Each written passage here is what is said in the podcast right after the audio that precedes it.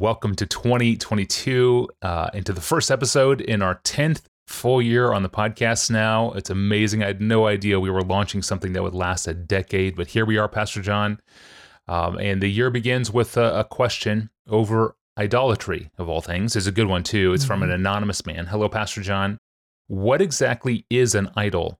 Uh, Christians use the term all the time, especially in sermons. So I go to my Bible. Mm-hmm. There I find that idols were statues or figurines, worshippers bending down to, quote, gods of gold and silver, bronze, iron, wood, and stone.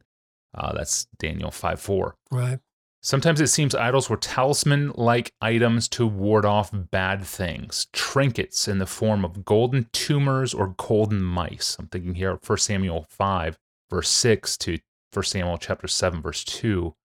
But today's idols are very different. They seem to be desires of the heart for money, sex, power, and things like that. How did this come to be? Idols used to be carved things, now they are heart obsessions. I don't understand the link between statues and heart idols. In fact, when I look at the Old Testament idols of tumors and mice, I don't really understand those either. Can you explain both forms of idolatry and how they are connected? Yeah, well, I'll try. Let's start with the definition. I think uh, to cover all the cases, we should probably define an idol, and I think this is a biblical definition, as anything that we come to rely on for some blessing or help or guidance in the place of a wholehearted reliance on the true and living God. So that's my working definition of idol.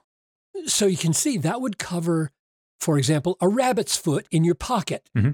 or a picture of a saint hanging on your wall, or a relic from some sacred shrine sitting on your mantle, or the more forthright images taken from Hindu or Buddhist temples, or the golden calf that Aaron made while Moses was on the mountain.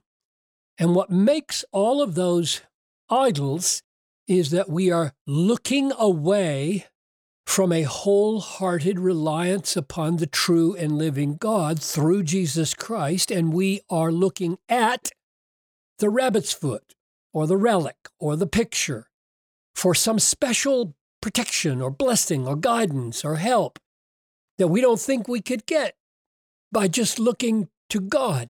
Now, our friend who sent this question in is right, I think, that in the Bible, the word idol is uniformly used for an actual object from nature or more often made by human hands. You don't find the word idolatry used to describe excessive love for your wife or your lands or your money or your pocketbook. And I th- so I think he's right that in the Bible, there's this distinct focus on a man made object or something from nature rather than just this strong craving and desire for stuff. Now, behind that is correctly the second commandment you shall not Make for yourself a carved image or any likeness of anything that is in heaven above, or that is in the earth beneath, or that is in the water under the earth. You shall not bow down to them or serve them, for the Lord your God is a jealous God. In other words, God is so jealous for our direct personal dependence on Him and reverence for Him and adoration of Him that He not only disapproves of competing so called gods represented with idols, but even the creation of idols presuming to represent Him. Not just, you know, false gods being turned into statues, but Himself being represented with some man made object that we look to. And I think if we ask why, that is, why is he so jealous for that kind of direct personal dependence of reverence and adoration? Part of the answer is found in Psalm 96 5. It goes like this this is verse 5. of Psalm 96. For all the gods of the peoples are worthless idols, but the Lord made the heavens. In other words, one of the problems with idols is that they contradict the transcendent nature of God as creator. Any representation of God made with human hands leads to the misunderstanding of God's transcendence. It gives the impression, if not the direct assertion, that God is somehow in our power. We can carve him or paint him or put him in our pocket or on our shelf or carry him on a cart. And so the psalmist says, No, the Lord made the heavens. In other words, he's absolutely transcendent. You can't carve him or control him in any way. Another reason why God is so averse to images, either of so called gods or of his very self, is found in, I think, uh, Psalm 115, 4 through 8. goes like this Their idols are silver and gold, the work of human hands. They have mouths but do not speak, eyes, but do not see. They have ears, but do not hear, noses, but do not smell. They have hands, but do not feel, feet, but do not walk, and they do not make a sound in their throat. And here comes the key verse Those who make them become like them. So do all who trust in them. In other words, not only do images misrepresent the nature of God, they destroy the nature of man. They turn human beings into mindless, powerless clumps of unspiritual flesh. We become like those statues. The nothingness of idols turns human beings into nothingness. So now we come to our friend's question. Okay, if that's what the Bible treated as idols, Today's idols, he says, are very different. They seem to be desires of the heart or for money, sex, power, things like that. How did this come to be? Idols used to be statues, not just heart obsessions. And I say, very good question. How did that come to be? Here's the first thing I would say, namely, that this change of focus in defining idolatry is owing to the fact that we live in in the West in cultures where outright use of images for religious worship is less common than some other cultures. So the question then arises well, do these biblical teachings about idolatry have any relevance for those of us who live in cultures where the use of statues before which people actually bow down and worship is less common. Is, is there any relevance to it at all? The answer is yes. And I don't think the use of the term idolatry to refer to God demeaning love of money, sex, power is a misuse of the term idolatry when one presses in to the essence of what is really going on with an idol in the Bible. Here are a couple of New Testament pointers in that direction to show why I, I think it's okay to use idolatry the way he says modern people tend to use it. First, Romans 1 21 to 23 refers to people who don't have direct knowledge of the gospel, but they do have general revelation in nature so they can know God that way and be held responsible to glorify Him and thank Him. Here's what it says for although they knew God, they did not honor him as God or give thanks to him, but they became futile in their thinking, and their foolish hearts were darkened.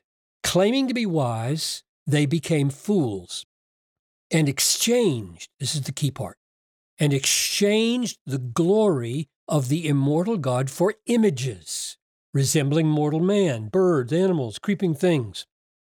Now, I think this text points to the essence of the problem beneath the outward display of idolatry. Namely, we exchange the glory of God for images. And the first kind of image that Paul mentions is images resembling man. And I don't think it would be a stretch to say that the foremost image of man that threatens to replace God is the image we see in the mirror. We are lovers of self exaltation, which threatens continually our love of God exaltation. I think it's right to call this exchange a form of idolatry. So, back to my broad definition. It went like this anything that we come to rely on for some blessing or help or guidance in the place of wholehearted reliance on the true and living God.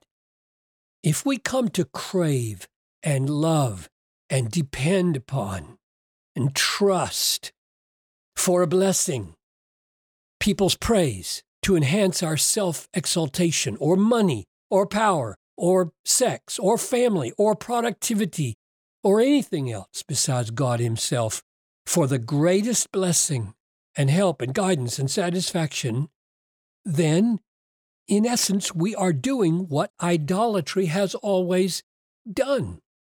Let me give you one more passage from 1 John 5, verse 21. It's the very last verse of John's letter, and it says this Little children, keep yourselves from idols. Why does John, in his letter, end that way? He had never even referred to idols in the whole book. He never referred to idols in his whole gospel out of the blue comes this closing sentence with the very word idol that ordinarily means a statue of something that we use to replace God with. Don't give in to idols. Keep yourselves from idols. So, why did he end that way? Here's my closing suggestion. He had said in chapter 2, verse 15, Do not love the world or the things in the world. If anyone loves the world, the love of the Father is not in him. For all that is in the world, the desires of the flesh, the desires of the eyes, the pride of life, is not from the Father, but is from the world. Now, John the Apostle may have had literal material images in mind when he said, keep yourselves from idols. Maybe. But I think he is also thinking of the more general deadly problem that anything in the world that successfully competes with our love for God is an idol. So keep yourselves from idols. That is, love God and all that He is for us in Christ more than you love anything. Very good. Yeah, that's a great definition. An idol is, quote, anything that we come to rely on for some blessing or help or guidance in the place of a wholehearted reliance on the true and living God, end quote. That's sharp. Thank you, Pastor John. Thank you for joining us today.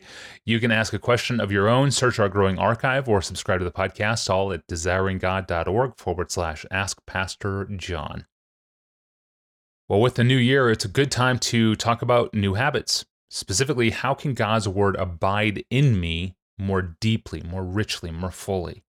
Don't we all long for that? That that God's word would abide in me more richly. Well, that's what we're going to talk about next time. I'm your host, Tony Reinke, and we'll see you back here on Wednesday. See you then.